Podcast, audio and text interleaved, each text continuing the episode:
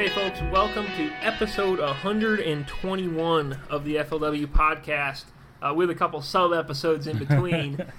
um, in Florence, Alabama, I'm Jody White. I'm joined also in Florence, Alabama, by the one and only Kyle Wood. Oh yeah. Kyle, how's it been going? How you made it on down? You've been shooting stuff, uh, I assume, and now you're finally here. Yeah, yeah, we're down here in beautiful Alabama, northern Alabama. Yep. And uh, I'm ready to see some hogs. well, I think we're going to see some this week. Oh yeah, yeah, I don't think that's any doubt. Alrighty.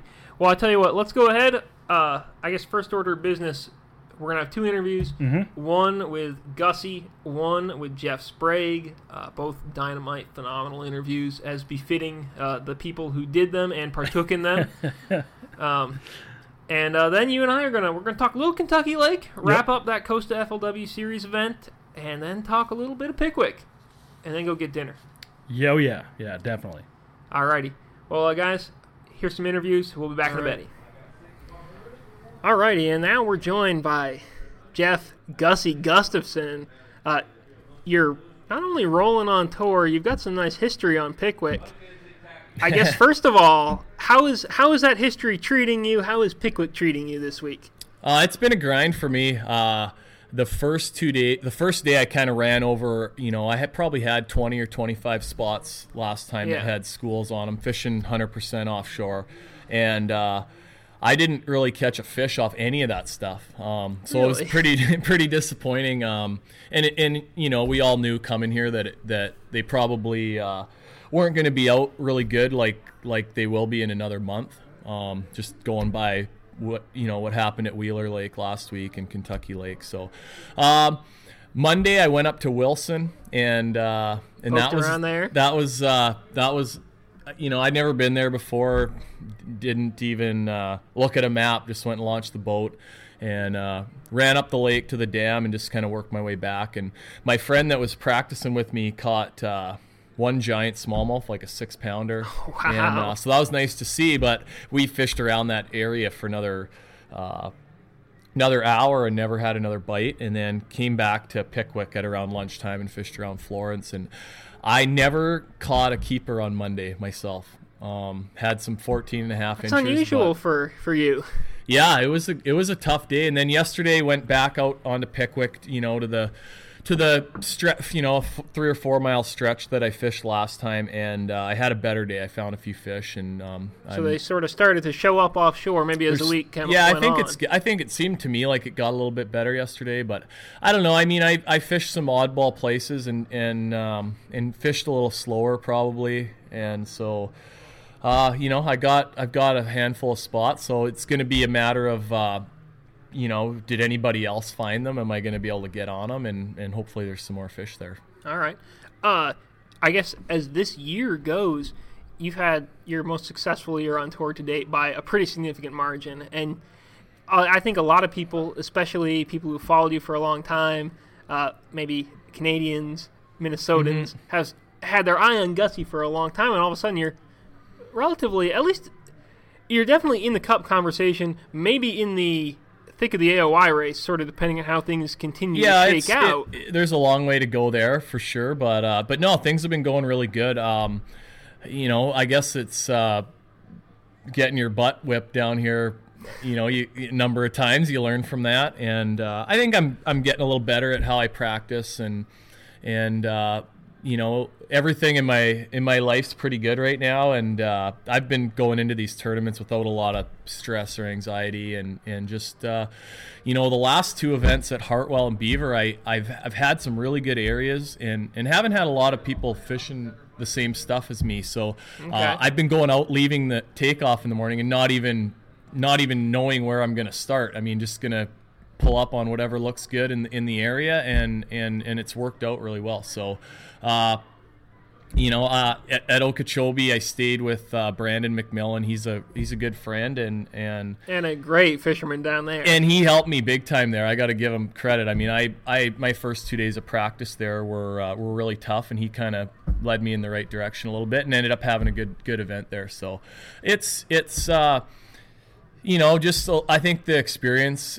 of of getting to do this for a few years is is helped, and uh, you know, it, hopefully we can keep it rolling. Yeah. Is there anything that you know? You said you maybe you're practicing a little bit better. Is there anything you can pinpoint in there that could help other people practice a little bit better? Well, I think it's you know, for me, I think I used to pull up to come to some of these lakes, and I'd and I'd have you know a dozen different rods on the deck, and I'd catch one on a on a top water over here, and one off a dock, and I had a bite over in 20 feet of water on a drop shot. And in the tournament, I would I would run around and try, trying all these different things, and now I, it's it's this sound i'm going to make it sound um, very simple and and for me if i can keep it simple it works but it's all about finding a pattern that you can duplicate you know maybe not necess- necessarily around the whole lake but in an area of, of these different lakes that we're fishing or a bait thing i mean at beaver i had a really hot bait that i felt like i could i could go fish 10 minutes behind somebody and catch a catch fish fish. and uh,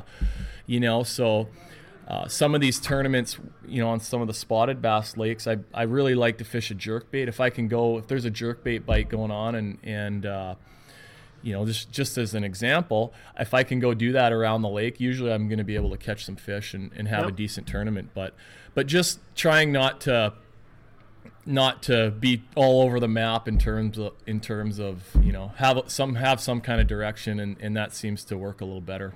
Okay. Um, I guess coming up next, obviously we got Pickwick right now, and then we've got Kentucky Lake and then Champlain. I'm sure you've been on Kentucky Lake before for one thing or another.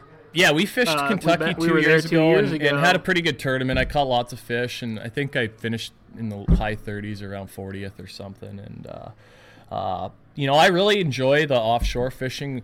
Um, I kind of grew up doing a lot of it walleye fishing Mm-hmm. back home on Lake of the Woods, and uh, so I'm comfortable with the electronics and, and GPS, and uh, that's how I'm gonna fish there. I won't be You won't going be anywhere anywhere near near, the the, bank. bank. No, and, and I'm not uh, I'm not the ledge fishing you know expert that a lot of these guys are, but I keep it keep it pretty simple. Um, but it's, it's just all about finding finding groups of fish out there, and and for me, um, you know, my Kentucky Lake's big water, so it's going to be awesome to be in my big Lund, but it's the boat's a little slower, so I got to try to find some of those inconspicuous little spots, and they might not be the big mega schools that are on a lot of the island heads and community places, but Yeah. uh, but I like I like the the the hunting part of that and looking for those little places and and A uh, lot of idle hours in yeah, it is. It's a lot of idling around and, and looking, and um, it's it's fun.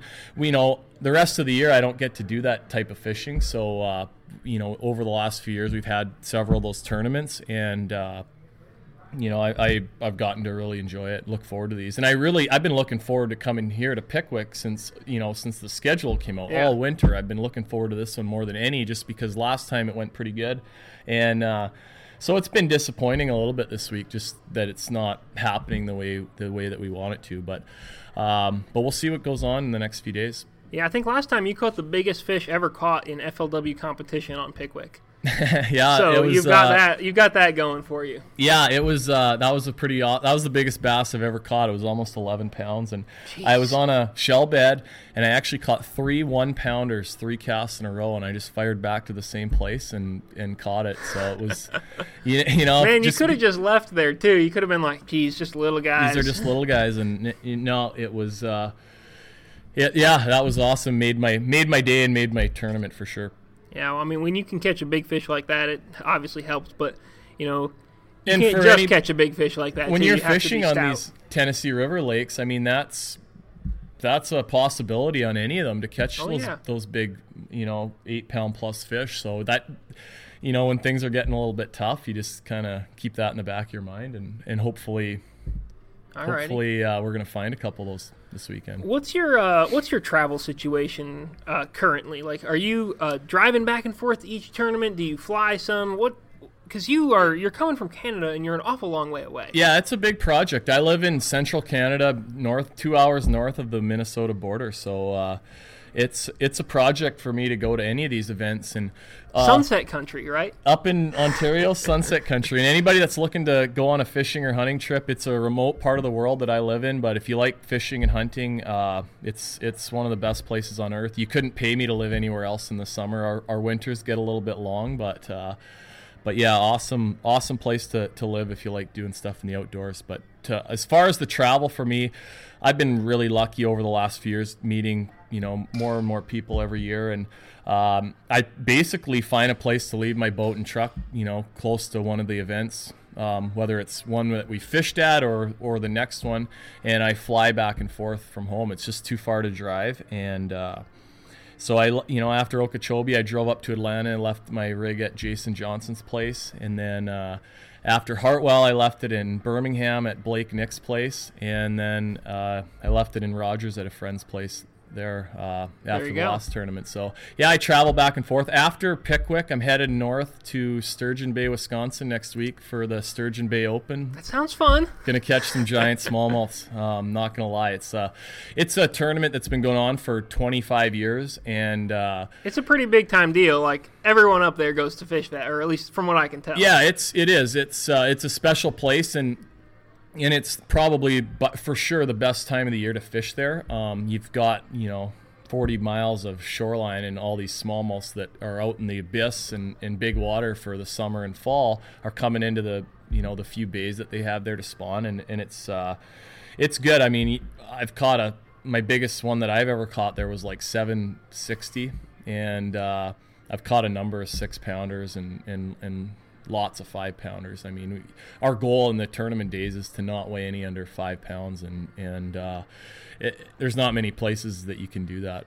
Yeah, it sounds like a real tough, uh, tough place to be. Yeah. I, I'm sorry about that. I'm sure it'll be a long drive to get there, and you know, Yeah, well, I'm gonna be. Uh, my wife's coming down for this event. She's uh, down with a couple girlfriends, and, and they're down in Mobile for a few days having fun, and um, and then I think we're gonna go to Nashville for a couple days. Uh, see how the weekend goes for me, whether I'm fishing or not, and then uh, I'm hoping to be up to Sturgeon Bay by Monday night, and we'll have a few days to practice for for There next you go. weekend.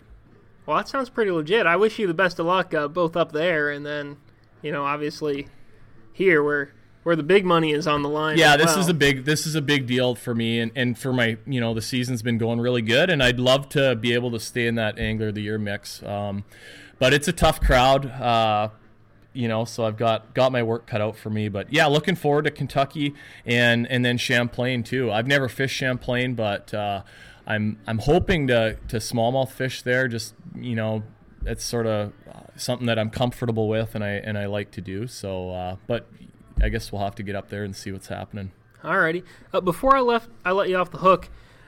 I know. I think you've actually talked about this before, maybe with us. But what's your opinion of the Johnston brothers? Because they've been a revelation on tour this year. They're from Canada. Chris is right in the thick of the AOY race as well. Um, I mean, do you think he can hang on with this thing? Is is it something you project that we continue to see them lighting it up every time? What's your Well, feeling? I, I've known those boys for uh, for seven or eight years, and and you know we're all sponsored by Shimano, and so I- met them both at a boat show in Toronto, you know, several years ago, and our Shimano guy put Cory and I in a hotel room together for the weekend, and we kind of hit it off and had fun, and uh, uh, so I'm not surprised that they're doing as well as they are. They're they're they're very good. They're legit, and uh, you know they've they've been waiting to do this for a few years, and uh, and it seems like they have it really figured out correctly. Like they Yeah, they, they mean- waited to jump into the right time. yeah, they and they've they've had experience at most of these places, whether it's through the Costa tournaments or or you know just taking a trip to go fishing at, Yeah. at some of these lakes that we have a lot of tournaments on, and uh, so they you know they're uh, they're they're rookies, but they're not really rookies, um, and. All, all I can tell you is they're hammers on Champlain, and somebody Yeah. somebody better have a lead on them, a pretty good lead on them if they think they're going to win Angler of the Year. They're going to have to really catch them good there because I, I mean, that's those guys really do well there, and uh, Oh, yeah. and I'm sure, you know, Cory's still not that far back too. And I mean, if if if one of them has a good shot, and, and Chris is in that position right now, I'm sure he's going to get. You know, they got two guys. He might get um, the juice. Is what he's going to get a lot of the good stuff yeah so but but uh, but no they're it's not surprising they they uh, they're they know what they're doing and and you know they're they're holding their own for sure Alrighty. Well, I very much look forward to seeing Team Canada keep rolling on here. yeah it's been fun and uh, and yeah, I, I think it's been motivating for me a little bit too because, you know, they've just shown up and, and they're making it look easy. And uh, I mean, this is a tough crowd to fish against. Uh, but but I, I guess you know I don't want to look bad. I've been doing this for, for a few years, and and uh, you know I don't know if that's kind of motivating me a little bit or not. But uh, but it's been fun. So All right. Well, before I let you go, um, where can people follow you online? I'm on social media, Gussie Outdoors on uh, Twitter and Instagram, Jeff Gustafson on Facebook, and I have a website if anyone wants to look at some big deer. Uh, I, I guide for whitetails and I guide for wolves. Um, so if you like hunting, Okay. um, got lots of cool trail cam photos and, and photos on my website and, and fishing stuff too. So yeah, gussieoutdoors.com. Uh, thanks, Jody. All right. Well, thanks, man. Good luck this week. All right. All right, here we are at Pickwick. I got myself Keystone Light Pro Jeff Sprague sitting with me right now. Jeff, what's going on, dude? I'm just out trying to catch some bass. You know, I mean, this this we rolled up to Pickwick, and uh, I, I expected you know to see a different lake than I'm seeing right now. To be honest with you, but uh, I'm excited to be here. We'll see what, what happens when we get out and it gets Derby Day. Well, uh, excited to be here. Uh, excited for the season because right now you're sitting in second in the Angler of the Year race, and you have crushed it from Okeechobee, you know, through Beaver, Hartwell. You had a great tournament there. Uh, Beaver, another fantastic tournament, and, and it's kind of interesting because I mean, Okeechobee and Beaver tend to be the two tournaments that really m- throw people for a loop. But I mean, so far it's full head of steam for you through those. Luckily, uh, yes. I mean, I, I say luckily. Honestly, it's fishing. Um, it's worked out well for me this year. Um, just the way the lakes have set up, you know, um, and and I'm taking. I feel like I've tried to take advantage of that. I'm not going to say that it's just been a, a, great way and that's the only way that I know how to fish, but it's just it's been it's played into my strong suit. I feel like, and uh, I've just kind of been able to understand a little bit what the fish are doing. Even on Okeechobee, it was hard as that was for some guys. You know, I, I felt like I got around some areas, and I mean, I felt like I didn't. Uh, when I caught what I caught there, I didn't feel like I had uh, really accomplished much. But then you bring it in comparison to what other guys had caught, and then it, that tells a little bit different story. So, Sure. um, yeah, I, I mean, I'm I'm I'm blessed. and I'm happy to be where I'm at right now. You know, we're getting to that mid midpoint in the season, and um, and let's see what what the the last three hold for us. Well, uh, you know, right before we started recording this, you, you said to me, we were talking about the Angler of the Year race, and I said normally Beaver, well, Okeechobee will usually kick people off in the wrong direction, right? Get them off Yeah. to a rough start. But Beaver usually really shakes everything up in terms of the Angler of the Year race. You believe that Pickwick is going to be that tournament in this season, right? I, I do. You know, when I got here, obviously we all showed up here thinking, "Oh, Pickwick Ledge Lake." You know, we're going to get here, and it's hopefully everybody had their fingers crossed that we were going to show up, and these fish are going to be done, and there's going to be a few out. You know, we'll be able to pick them off out there. A lot of things have, a lot of things are ch- different here than when I've been here. I've been here two times uh, before. Um, it's totally different than the times that I was here before. Um, you know, those those areas out there that were big community holes where there were loads of fish that it was a boat draw deal they're not going to play as much here this time. You know, there are some fish there, um, but I think that I feel like this this tournament here is going to be that Beaver Lake tournament to where it flip flops the points a little bit. It creates the distance between the guys who are definitely making a strong push to, to make the cup, and then there'll be the guys who were right there on the bubble maybe, and it just kind of they'll push them out, or there'll be some guys up in the top, you know, that were in that. Just if they could just catch them the next three, they, they're they're in, and it's going to kind of go out. And I mean that could go for anybody. It could go for the guys at the on the very top end of it, um, and it could go for the guys who are you know anybody down to 100, 120s. They're still in this thing, you know, to, to go to the cup. Yeah, They, Sure. re- they really are, you know.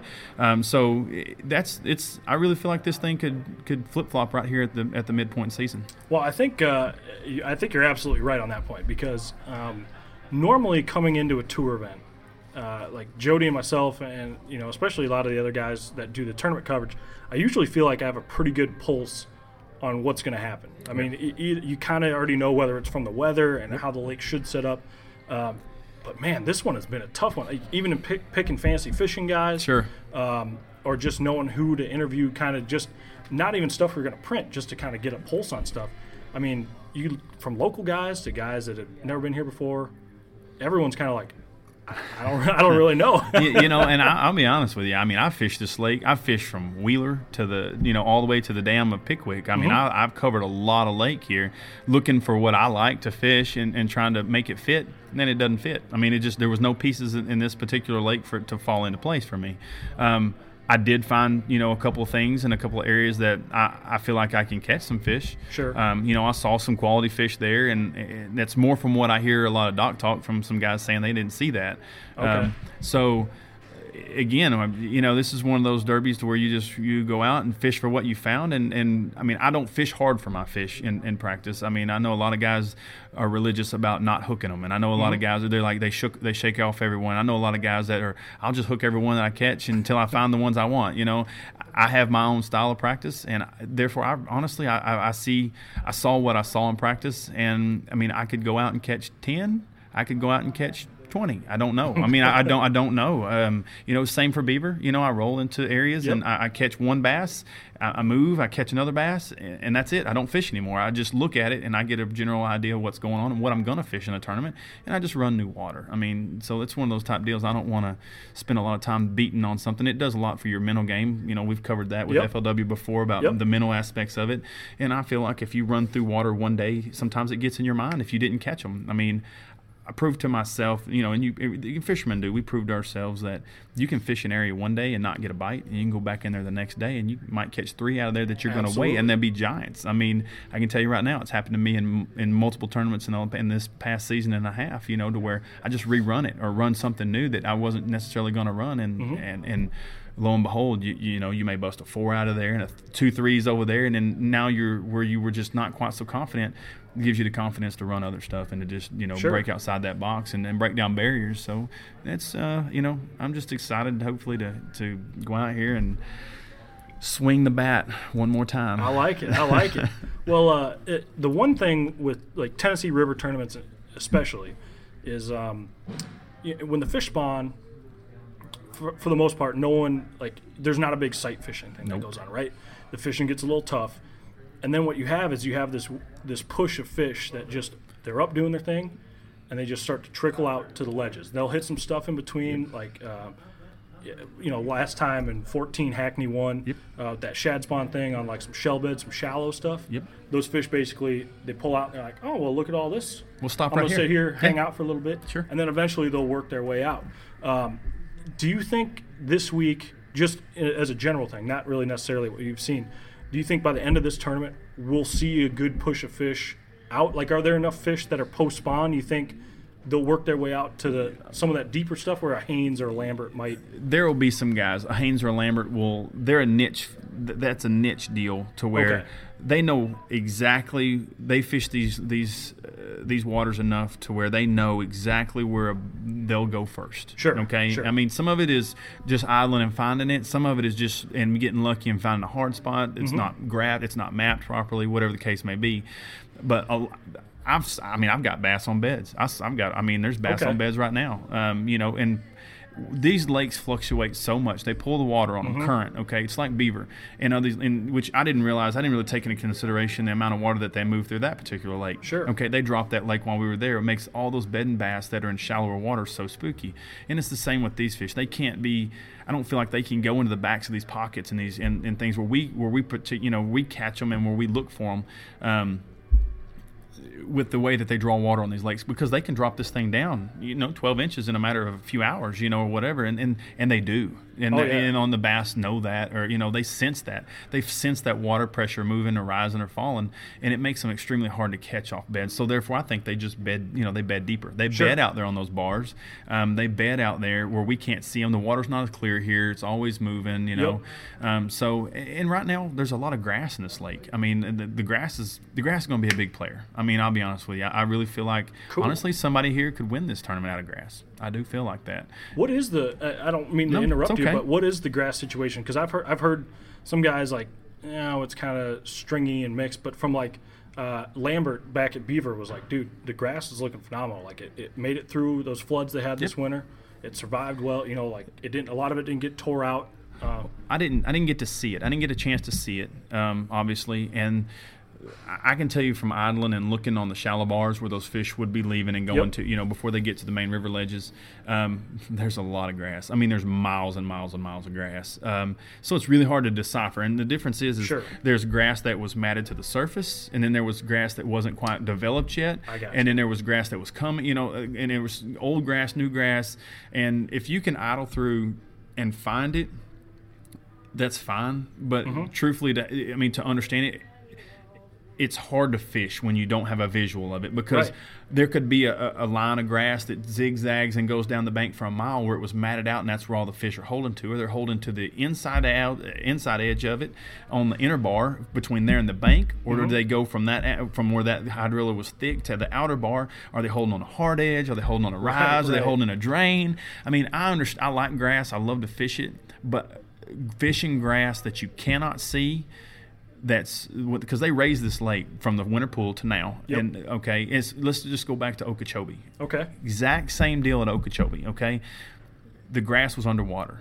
If you're just out there aimlessly i feel like if you're out there aimlessly casting around in grass and you don't really have a sense of understanding of where those grass had points where it had blow throughs where it had high spots low spots you know um, where it didn't grow well there's a shell bed wherever the case may be you're just out there fishing. You're just out there fishing around, hoping to hit them. You know what I mean? And don't get me wrong, you can fish through there and practice and find it. And it, you would have to spend all your practice looking for those particular areas and commit to grass and not, you know, and anything else to Got it. really, I think, do well there. So anyway, that's kind of the same thing at Okeechobee. Guys went up there, they had caught them there, they kind of knew where the grass was, and it was tons of it. Mm-hmm. But they were just honestly just out just fishing. You know what I mean? Oh, like okay. where if the grass was all the way to the surface like it was in prior years, guys could understand they could sit on the outside edge of the grass and they could throw right. to it, they could punch it, they can flip it, they can do all that. But when you can't see it, you're just out and I mean, we all know Okeechobee's massive. I mean, you know what I mean? You're just out there just oh, I just think I'll just try here. You know what I mean? Like Yep. I have a dot here from years before. Well, we all know what a dot on Okeechobee means. It's just a dot because Yeah. there was uh, something there the year before and we had a hurricane or we had high water, we had low Yep. water, they sprayed it,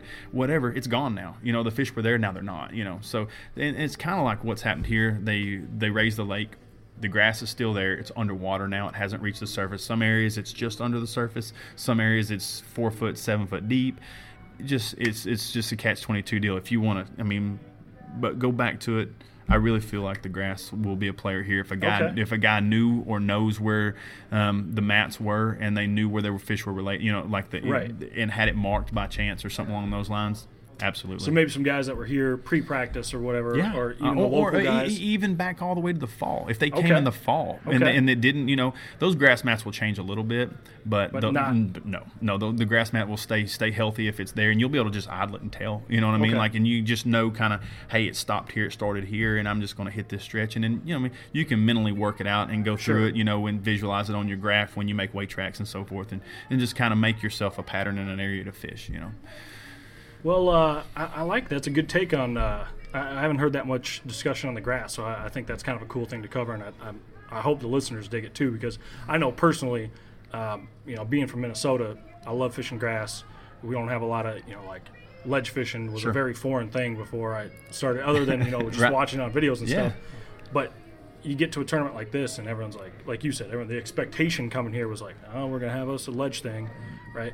But if you can have that dynamic now where you know, a guy might have to fish grass, or guys fishing grass, yeah, make a top if a 10 guy, if a guy can 20. mix it up here, you know, Yeah. if I mean because here's they're they're going, they're going to the ledges, they are trickling out there. There's no doubt. it's inevitable. yeah. but the water temperature is 69 to 71. I mean, it's still cool enough. I mean, that I mean, it's just not quite time yet. I don't feel like I'm no Kentucky ledge expert by any Right. means, but I do fish offshore and I, under, Mm-hmm. I understand a little bit of it. I I feel like so. Um, there, I just don't feel like why the bass would just they don't dump and just run right back out there. They need to Right. recover. Sometimes that may take them 48 hours. Sometimes it might take them two weeks. Sure. You got fry guarders. You got so many different ways and so many different things that are going to happen between now and then, even with the males and the females. They're not just. I mean. I don't feel like they just drop and bolt out there Right, to a right. 20 foot ledge. You know, it's just the bait's got to be there. There's got to be a lot of things to go into to happen for that to happen. It's not Kentucky Lake yet. right, right. Well, um, uh, Pickwick aside, you know, we'll, we'll see what happens here. I guess back to just your season as a whole. I mean, obviously, uh, I feel like the the venue so far have kind of set up, you know, for a Jeff Sprague, like kind of a little more into your comfort zone. Um, but other than that, do you feel uh, was there anything else you did coming into the season?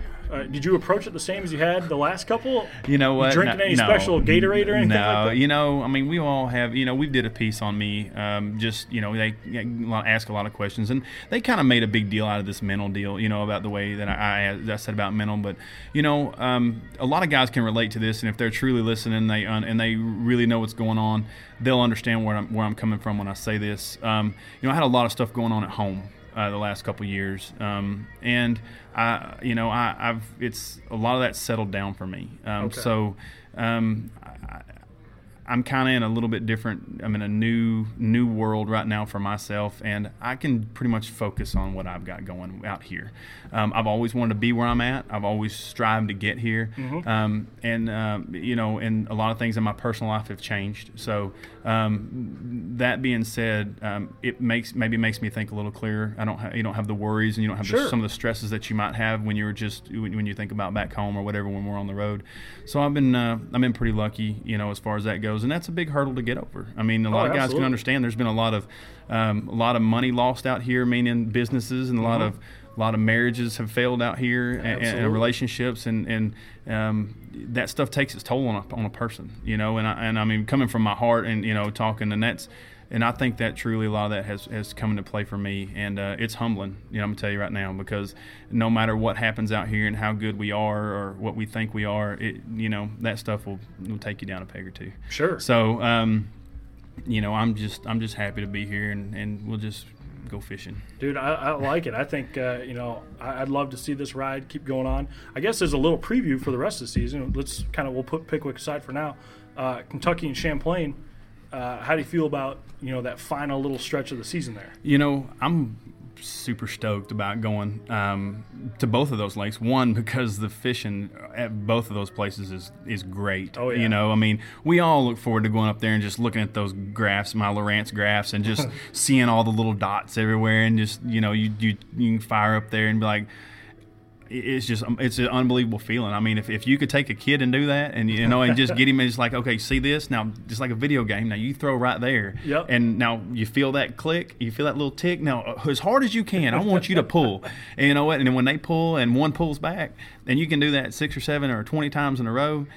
It'll hook every kid in the world on fishing. Oh, yeah, you know, what I mean, it, that's that's and that's that's one of them deals. So I'm looking forward to going to, to Kentucky. Um, you know, everybody says shallow water, shallow water. For for me, um, heck, I grew up on Lake Fork. I mean, I've been Mm-hmm. idling ledges since I had structure scans. So I mean, it's nothing really new to me. I, Right. I enjoy it. I like it.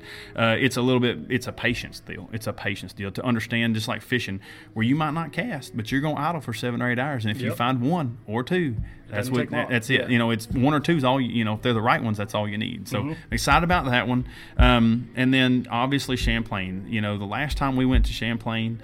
Uh, I was a co-angler, and it was my first year on, on the tour, and uh, just, I mean, it's amazing. I mean, you, just- you throw something in the water, you could throw a Cheeto with a hook in it, and I'm telling you right now, a smallmouth's going to blow up on it. It's going to happen. So, I mean, that's I'm super stoked about going back there and actually. You know, controlling everything and getting to see what I Yep, want to see. So yep. it's a little intimidating. You want to talk about a big lake? Oh, that thing. I, I mean, you better pick pond. something, you know, and, and I mean, it, it can blow up there. There's so many factors that go Mm-hmm. into that, you know. Um, but the fish in there is second to none. I mean, it is. So I'm excited about going there. Grass is there. Oh, yeah. You know, um, you can go out there and catch some brown ones. You can go up there and catch some old big green ones. You know, I mean, so it's kind of uh, whatever you want to do. Pick your poison, mix it up, however you want to do it. Sure. If you want to take your picture with brown ones, go catch brown ones. Yep. if you want to go ta take a picture with green ones, go catch green ones. So, and I mean, I, I think it's just one of those deals. It's a season ender. Um, it's a great place to in the season. I'm gonna be honest with you. I, I I don't think you want to drive for me 30 hours home with no check. You Yeah, know, no so kidding. I'm looking forward to getting up there and getting and you know and getting a check or, or you know or, or finishing out the year and hopefully we can make a run at this angler of the year deal. Well, uh, I like it, man. At the rate you've been going, I, I don't see any reason why it wouldn't be out of the question. Uh, it'll be cool to see how things unfold this week. Uh, we'll definitely be following along with you. Uh, we'll, I'm sure we'll have some reports on you from FLWFishing.com. Hope so. But on the flip side, for the people listening, uh, where can they follow you at through this event and through the rest of the season? You know, um, get Facebook is at jeffspraguefishing.net, uh, .net, and then um, I've got you know jeffspraguefishing.net is my website. Um, you know, and if you guys are out and you are listening, you can go to jeffspraguefishing.net or whatever. You can hit me on Facebook, Jeff Sprague. Friend request me on my personal. I don't know how much space I have left over there, but you know, I'm always always looking to see what guys have, share pictures and personal Sure. experiences and all that, and I do. And obviously, Keystone Light is my primary sponsor this year. You know, um, it, it's a it's a primary sponsor of FLW as well. And if if everybody, you know, head over to Keystone Lights, they have a Facebook page, and it's really cool. I said this on stage last at Beaver. Um, man, if you're their friend on Facebook, you can share your fishing photos. Um, you can share all your fishing pictures, not just you kids, of you, of your boat, of your cans. Like you can make the fish cans. Oh, and everything yeah, like yeah, that. they got the tackle Yeah, box absolutely. Ta- yeah, yeah. I mean, they got everything. You share that stuff. It's really cool. I mean, you get exposed. I mean, it's even if you're a fisherman, it gets you exposure because they share it. You know, and it's seen by Heck hundreds yeah. of thousands of people. So I don't under. I mean, it'd be really cool. I mean, that's what everybody. I mean, go hit like, follow, whatever. It's just a click and a like. You know. And Oh, yeah. And then you get exposure, especially if you just go to their Facebook page and share your picture. They're sharing. I mean, they share probably seven or ten a day for people. So they're really interactive with with uh, with the other fishermen, hunters, and stuff, and Oh, yeah. everything. So it's not just that. So it's really really cool. You know, I mean, to have a big company like that who's as, as a part of our sport and and and just personal as as as they are. So it's it's really cool. Well, uh, with that, I think we'll let you get rolling to the meeting here. Uh, I appreciate you stopping by, Jeff. Good luck this week, and uh, you know, like I said, I hope this train keeps rolling for Man, you. I, I appreciate it, and um, I'd keep rambling on to keep from going in there to that meeting. To be honest with you, so but no, I'll get up and go. But I appreciate it, brother, and I'll uh, I'll see you guys when we get off the water. All right, so first order of business, Kentucky Lake. mm-hmm. Costa FLW Series uh, Central Division event went down there, and we were, I was so worried. I was so worried it was going to turn into an offshore event. We both picked some offshore guys. Yep, we did. Um, and then, well, what do you know? It really wasn't It an wasn't offshore off- event. They were out there. I mean, there were fish that got caught offshore. Haynes caught 17 pounds in the first day fishing offshore. Yep. But Haynes caught 17 pounds fishing offshore, not 25 pounds fishing offshore. Right, right. And uh, a- as it happened, Steve Floyd came from behind, uh, picked up the win, caught 19-8 on the final day on a tournament where basically, you know, it was it wasn't straight 15 a day, but it was roughly, you know, you catch 16, 17 a day, you're going to be heck, you catch 15 a day, you're going to be doing good. And I mean, that's how it shook out. It was he he won by very narrowly over Ramie Colson, who also had a really good final Oh day. yeah, he tore him up. Uh, it was, I imagine, just how Ramie likes to fish on the lake that he knows really well. I mean, it worked out perfect for him. And yeah, I mean, Floyd won like flipping a pit boss in bushes. It's nothing fancy. no, no, I like it though. Yeah, it was cool. The one guy who was fishing offshore was Mark Rose. Finished third. He had like a shad spawn deal going on. Mm-hmm. Uh, it was pretty sweet deal. It just he had a guy on it the second day, I think, and then the third day it kind of petered out. So like he didn't have quite what he could have had necessarily, and it could have been a situation where if it all worked for him, he would have won, but it didn't all work. Right, right. Um, but yeah, it was kind of a cool tournament to follow along with. I went down to the first day's weigh-in. I knew you couldn't resist. I had to go down. I was like, man, there's a tournament going on. I better go. Um, and that, that, I mean, that was great to sort of go down and watch it. I might have gone the second day too, except Paris.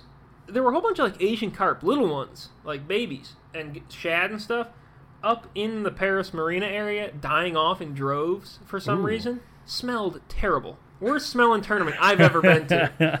So I wasn't, you know, I went down there and I wasn't going to leave early, but then I wasn't going to go back down. I wasn't I- gonna, I hear wasn't going to go to weigh go to weigh in again. if I'd been on the water taking photos, yeah, I'd be all about that. But no, not to just stand around and carp smell. yeah, yeah, that's that's not good. Uh, so instead, I went fishing on the river, basically caught nothing, and stood around in carp smell. um, but you know, it was it was kind of cool to see a non-ledge tournament, which I, obviously I got to agree with that. there's a ton of tournaments every year that get won not on ledges on Kentucky Lake, but it's they're in the fall, they're BFLs, they're in the Right. spring, they're not, you know, an FLW series event. They're not a couple hundred boat event where guys come from all over the place. They're all local events that get Mhm. won, you know, up shallow or something like that. So to actually see Kentucky Lake be kind of old style Kentucky Lake once again was kind of neat. I, I totally agree. I, I'm all in favor. I mean, though, and this is like slightly off topic, but though my Rumble team just crashed and burned, We can talk about that in a bit. we can. But um, I was okay with that because of like it's cool to hear guys just talking about flipping bushes. You Yeah. know, not like I idled around. I had 75 waypoints I'm running around on. Them other boys is out there. you know, no no no standard Haynes thing from offshore. Um, so yeah, I like it. I like the the the change in dynamic, and it's also kind of cool. I think, uh, like me as a fan, following tournaments along, when like you go to Kentucky Lake, and you're right, like most series events or tour events, you usually like first thing you automatically think just because it's how it's always scheduled out is offshore. Like you just your brain goes right to ledge fishing, at least in the, especially in the last like four years uh, from our tournaments there. So when you can now have a tournament that you're like, oh, Kentucky Lake, and guys like a lot of the top ten were flipping shallow stuff, and you're like, Hey now. I can catch fish there. you're like, yeah, yeah. So that's kind of cool. Yeah. No, it was neat. So, uh, big congratulations to Steve Floyd. Um, apparently, a lot of people seem uh, pretty fired up about Steve Floyd up in Ohio. Like he's a he's a pretty. He sounds like he's a pretty cool dude, from what I can tell based on the internet. Right on. Um, I've never met him. Wish him best. And uh, Steve Keller Jr., also from Ohio, uh, Buckeye sweep Oh yeah, on the co-angler side. uh, boo, Ohio State, they suck. yeah, boo Buckeyes. Um, I guess uh, let's at least touch on our Coast Challenge teams here. Ah, if we must. Uh, so I, I won. Um, I'm up five three now. You are. You're, we have. I am blown on a streak. It has been a really weird. It's been a weird season so far Gosh, for it has. Um, uh, Kyle, you took Tom Redington, who finished 170th. Terrible. Kurt McGuire, who finished 27th. Pretty good. Jason Lambert, who finished 179th. Ah, He's so horrible. um, for a possibly new record of 125.3 as Hey, the.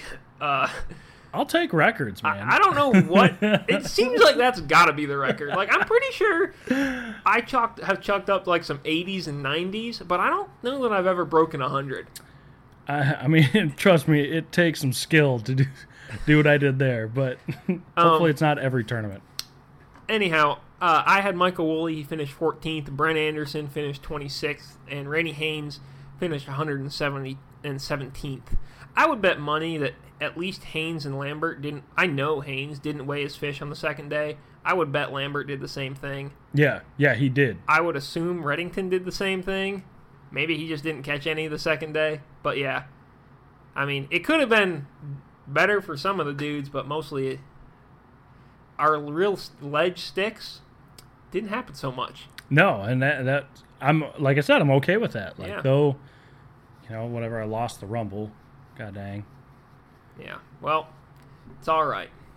We got a we got a lot more. There's a whole about. bunch more coming up too. We got a lot of Pickwick action, which we're going to get to right now. Uh, so so far, we've already gotten a lot of po- positive feedback on our fantasy fishing special. Yeah, we appreciate it. Uh, so thank you for listening. Uh, some of you listening extremely quickly to it, um, Nick Linder. and uh, I hope hopefully it helped. And I think we're gonna. I don't see any reason we wouldn't do it again at Kentucky Lake. Oh yeah. Uh, that said, Kentucky Lake is going to be super easy. We're just going to say, well, you're going to want Randy Haynes, you're going to want Mark Rose, you're going to want Jason Lambert, you're going to want Brandon Hunter, you're going to want Tom Redington. I mean, it's not. But I'm sure we can dig up some cool kind of dirt maybe to dish out Yeah. potentially. no, we can definitely talk. We can talk about it for sure. Oh, We yeah. can, we can get into it. And Champlain will be a cool one. Oh yeah, baby, Johnston time. Mm-hmm. Own them both. um, yeah, so no, it's gonna be it's gonna be a fun one. Heck, owning both Johnstons might not be a realistic thing at Champlain because they're both gonna be priced in the thirty dollar range. Oh yeah, they'll be expensive. Yeah, so you're probably actually only gonna want one. Uh, but anyhow, that aside, Yep. um, on to you know on the Pickwick. What I, I guess so far after registration, you've talked to some guys. What's your what's your feel here? Man, I, I honestly I don't I don't really know. I said it in the interview with Sprague, like most of the time when we come to a tournament, you kind of know what's going to happen. Yeah. Like just from talking to guys, interviewing them, uh, you know, during the pre-tournament interviews, stuff like that. And I still like, I still don't really know. Here's here's what I'm thinking is going to happen. I, I think that by Saturday, this tournament is going to shift from whatever it starts out as, like kind of a sort of shallow deal, like um, you know maybe some of the like let's let's go depth range. Let's say like a four to eight, ten feet of water thing, to like a fifteen to maybe twenty foot thing. I think there's going to be a lot of fish that by Saturday and especially Sunday are going to be moving out to the ledge. It'll be kind of like what we talked about with the Kentucky Lake Series event last year. How guys had like a pretty bad practice and then like all of a sudden flip a switch, boom, the fish are fl- running out to the ledges. And I think that's probably what's going to shake out in this tournament, which will be cool because then, you know, with less guys out there on, on well, other than local traffic, but Yeah. competitor wise, less guys on Saturday, Sunday, we could see some ultra bags uh, come that time. All right. Uh, I kind of agree. I, I agree with you. I think that I, I do think the ledges are going to be a significant factor. Mm-hmm. I am not willing to say they're not going to be the only factor. Like I, No. I wouldn't be surprised if one of our ledge guys goes out and cracks them 25 pounds on the first day and just keeps rolling. Mm-hmm. Because they're the fish are moving out now. Not that there aren't fish up shallow. I mean, last time when there were even more fish out than there are now, guys did well fishing up shallow. Very good point. There's they're up there. Whether the winning fish are up there, I don't know.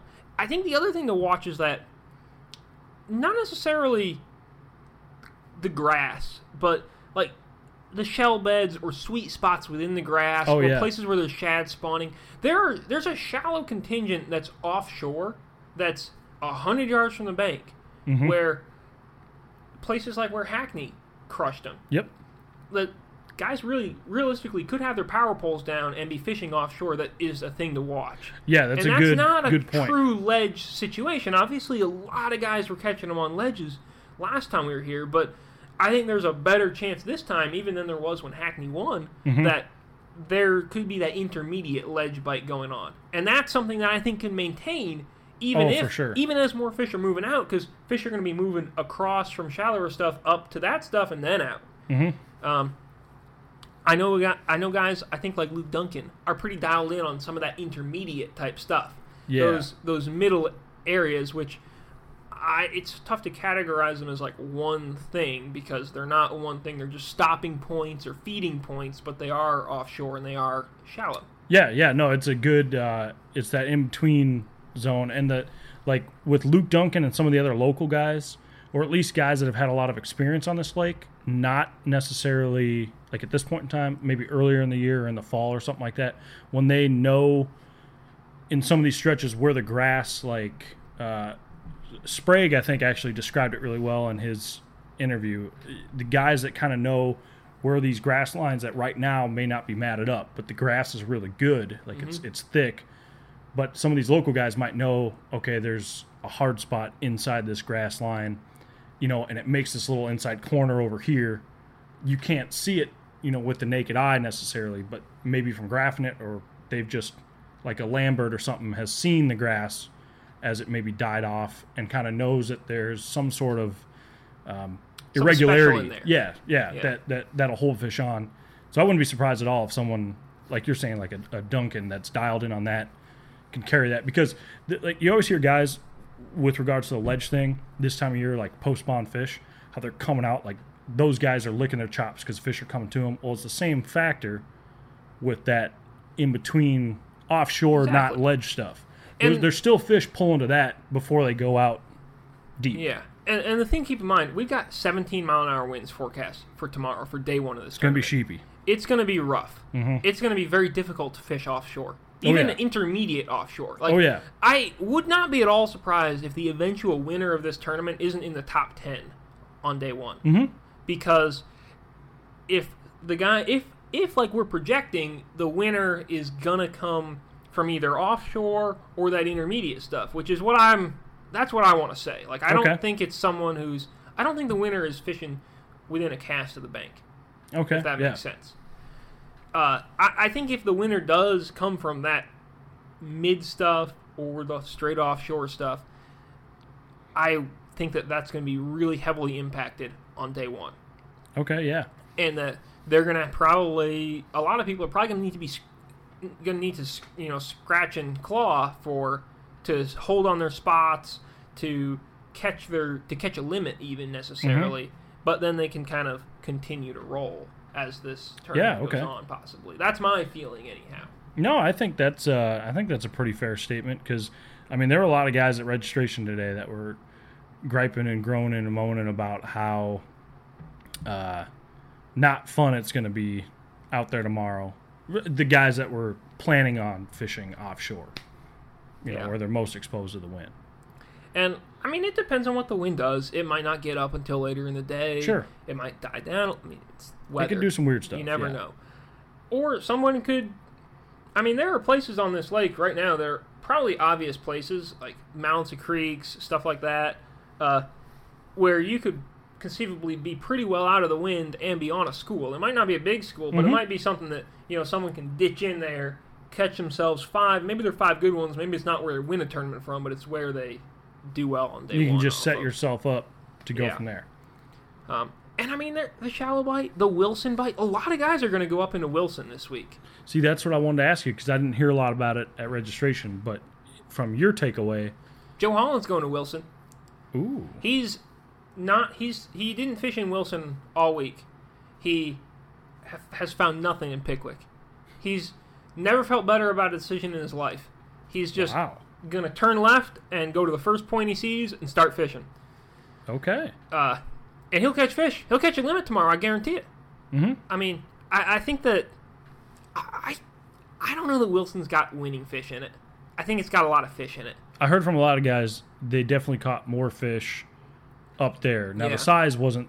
Some guys were saying the size wasn't really there, but yeah, you can get more bites Yep. more readily on Wilson. uh, Jay Kendrick, one of the things he's talking about is he thinks that if he can go into Pickwick, and maybe he'll swap it up with the big win forecasted, but he feels like if he can go into Pickwick, catch, and he's kind of thinking points more than a win this time around, which okay. which I'm like, well, think about a win, bud. But I mean, then again, he won last year can, at uh, Guntersville for the in the series event. Maybe he doesn't need to win anymore. You know, maybe he's chill. Yeah, maybe he's all right. Um, but he's thinking that he could, you know, potentially catch him really good in Pickwick, and then, you know, kind of not lay off him, but if he's like, I caught him good enough, I need, I need some sureness. I need to know I'm going to catch 14 pounds. I need a limit. He'd go to Wilson oh, and make the third day, and then spend the rest of the time in Pickwick. interesting. Uh, and I don't know, and maybe it is that kind of situation where we've seen tournaments before where guys can catch a couple of big fish that can key a day, but it can be hit or miss whether you get them two days in a row. Oh yeah, That could be a that could be a strong thing this week, especially the guys who are fishing just in the grass. I think that I think that's a little hit or miss unless you really have it dialed in. yeah, yeah, Um, it's sure. kind of like fishing those hay fields in Okeechobee, where you might have an area that's good and you know a big section is good, but you could fish through it exactly the same as you do one day and catch them, and the next day you could just make your cast two feet to the wrong side and Yep. not catch them. Mhm. So we'll see. I feel like we've rambled a lot here, but I mean, are we? Is there anything else you're kind of looking at? Uh, who do, Do you you- think's? oh, go ahead. Sorry. oh, I was gonna say, do we see a top ten from Wilson? I think no. I think we see a couple top twenties. Okay, that's kind of what I was feeling. That's my that's my feeling. Yeah. Uh, I think we see a lot of checks. okay, Um, I think a lot of guys who, if they're going to spend both days up there, are going to catch, you know, catch them pretty good oh, okay, both right. days. Um, how about this? Have you talked with John Cox at all? Do you have a feeling for who's going to be leading the AOY race after this week? Ooh, uh, because Cox is basically like, you know, he and Sprague are basically neck and neck, and then Johnston, Darrell Robertson, Chris Johnston, Scott Martin, Gussie, they're they're realistically within striking distance in a single tournament. Probably knowing John Cox, he's probably got at least a top fifty in him, and those guys would have to really show out too. yeah. Um, I haven't talked to John. I did see a picture of like the world's smallest turtle that he caught. Yeah, that was a cute picture. I liked that. Uh, But I, I don't know. I can't. I, I actually wouldn't be surprised if Jeff Sprague is leading Angler of the Year after this. Just from talking to him and from Yeah, Or- and even before that, like he, I, I like that he's a on a roll. Like he's feeling good. I like so I like the mental side of that, but I also dig his experience as a grass fisherman yep. and his experience fishing offshore. Like Yeah, it does seem Fork. like this section of the schedule really plays into his hands very yeah, well. yeah. I, I, I think, uh, and from what we were talking about, you know, feeling that that mid range stuff, that offshore not ledge thing slash ledge thing, is probably going to be the deal. And I think that's something I would expect Sprague to get tuned into. Um, and like I said, that was even before I talked to him. I kind of felt that I think we might see us a Jeff Sprague leader after Pickwick. Okay. Okay. But on the flip side, he could bomb. I just want to throw that disclaimer out, and then that way, way whatever you're happens, right no people are like, what. "Oh, that Kyle was right." yeah. yep. Expert expert prognosticator Kyle Wood. Um, yeah, I think I kind of think if I had to pick, I would still pick John Cox to be in the lead. Like I think John Cox, he's fishing so well. Mm-hmm. I absolutely. I mean, I don't think it gets one up shallow, but I think there's plenty of fish for John Cox to get a top ten up shallow, oh yeah, yeah. and I mean, even it- the top twenty, like you're saying, those other Yeah. guys would have to. they would have to really. They'd have Yeah. to get a top ten. Yep. uh, top five, even maybe depending on sort of where they're at. Right. Which, granted, I think Kentucky Lake is going to be a lot harder for him. Mhm. I think that's going to be a tough road for John Cox to hoe, or a tough row for him to hoe. Yeah, tough road, Yeah, not yeah. road. You don't hoe roads. I don't know. You could. I guess so. I think that one's going to be really tough, and then I think Champlain is just going to be super interesting. Oh uh, yeah. from a, assuming he's still in the hunt, does he run south? Are the fish going up north good enough? You know what happened? It's that one is fascinating to me. How much does Chris Johnston win by? Does he win by thirty pounds?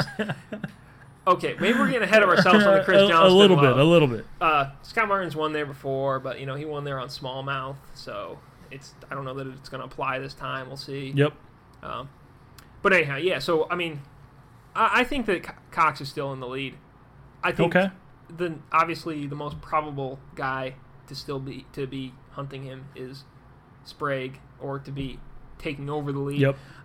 It would not really shock me to see the standings look something like John Cox, Jeff Sprague, Scott Martin at the end of the week, Okay. just because Scott Martin Yep. and Darrell Robertson, though he could do well here, typically does not do well in offshore type events. No, I don't think no. that's his primary.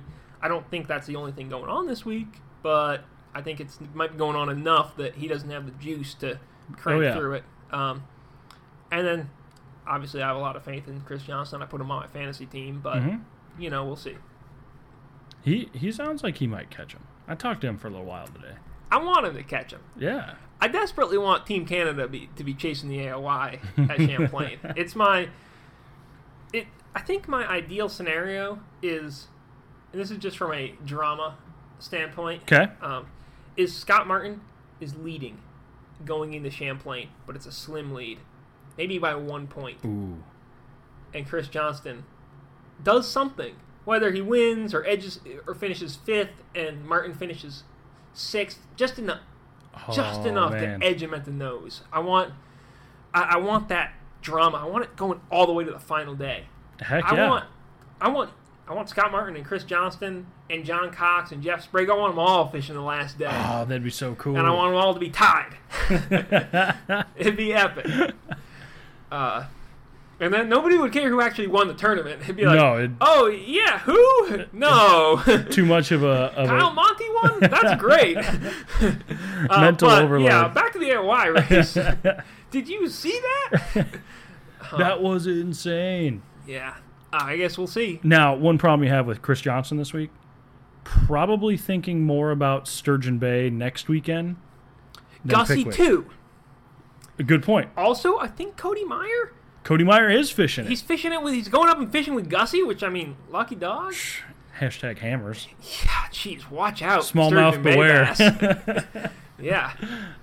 Uh, no, it sounds like oh, it sounds like it's going to be pretty epic. I would. Say. Alrighty, well, I guess giant smallmouth aside, which I'm sure we will see some this week too. If you want to see a big smallmouth, Oh, I I, mean, do. it's a good place to see one. Wilson's got giants. Pickwick has giants. Uh, probably not going to get one on smallmouth, unfortunately. That's But- okay. You know, it could be pretty cool. Still Um, an outside shot. Oh yeah. So we got uh, we got that to look forward to. Um, should be an awesome tournament. Uh, Kyle, do you have a pick to win? Oh, um, no. Okay. So here's my. I have three picks to win. Oh wow. Okay, you give me some picks, and that'll give me time to stall and think about one. Okay. Uh, first off, Randy Haynes because he's the guy I put on my fantasy team Sure. as my ultra hammer offshore guy. Uh, my other two picks to win are Michael Neal and Stetson Blaylock. Neal because he's had a probably better practice than anyone else. Uh, he has caught some. good and uh, he's awesome here Mhm. and anywhere on the Tennessee River. Stetson Blaylock because well, he's getting to be pretty awesome on the Tennessee River. Yeah, he is. Came real close last time. He's been launching at the right place every day. He's, I think, committed to the offshore situation. I like him to maybe finally get a win. Now that's three picks. I guess if I, you know, if you were like, "Hey Jody, bet all the money you have on one," first I wouldn't do it. Second, I'd probably put it on Michael Neal. I do. I, I really like that Neal pick, and I feel like um, I feel like I'm kind of with you, like gut feeling, like a woolly Lambert. Yeah, baby. Yeah, And I don't want to keep riding the Lambert train. I'm just I want to be there when he knocks out. You wanna out be the there when it happens. I understand. Yeah, but uh, I, I could definitely see Wooly too because Wooly has a lot of experience on Pickwick. He kind of gets overshadowed. You know, we mentioned that in the the fantasy um, podcast. Yeah. it- that you know, though he lives hundred some miles away from here, he has spent a lot of time on So you're Pickwick. five to watch. He is in my five to watch. Uh, I make a great argument there, so you can just go on over to flwfishing.com. Yeah. By the way, did you copy and paste that Brad Knight argument in your five to watch from my fantasy fishing picks argument? I never even read your fantasy fishing picks. Okay, we basically said the same thing. See, great minds think alike. oh yeah. Uh, but now I got to read it because now I want to know if I actually did copy and paste it.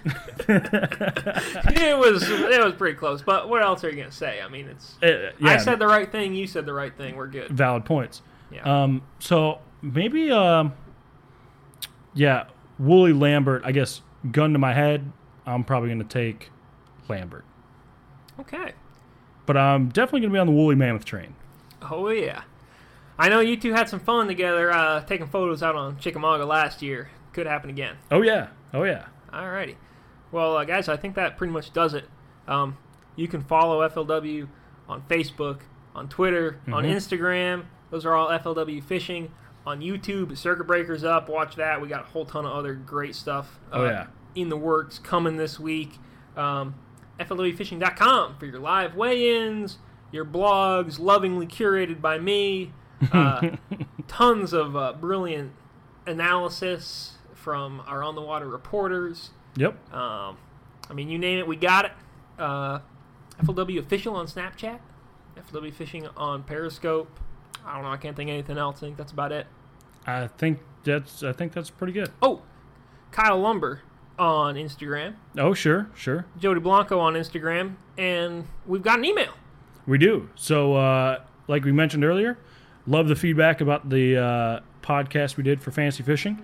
If you have any more thoughts, concerns, what you liked about it, what you didn't like, hit us up, podcast at flwfishing.com, and uh, we'll make some note of that. Alrighty. Well, guys, pleasure as always. Check us out. See ya.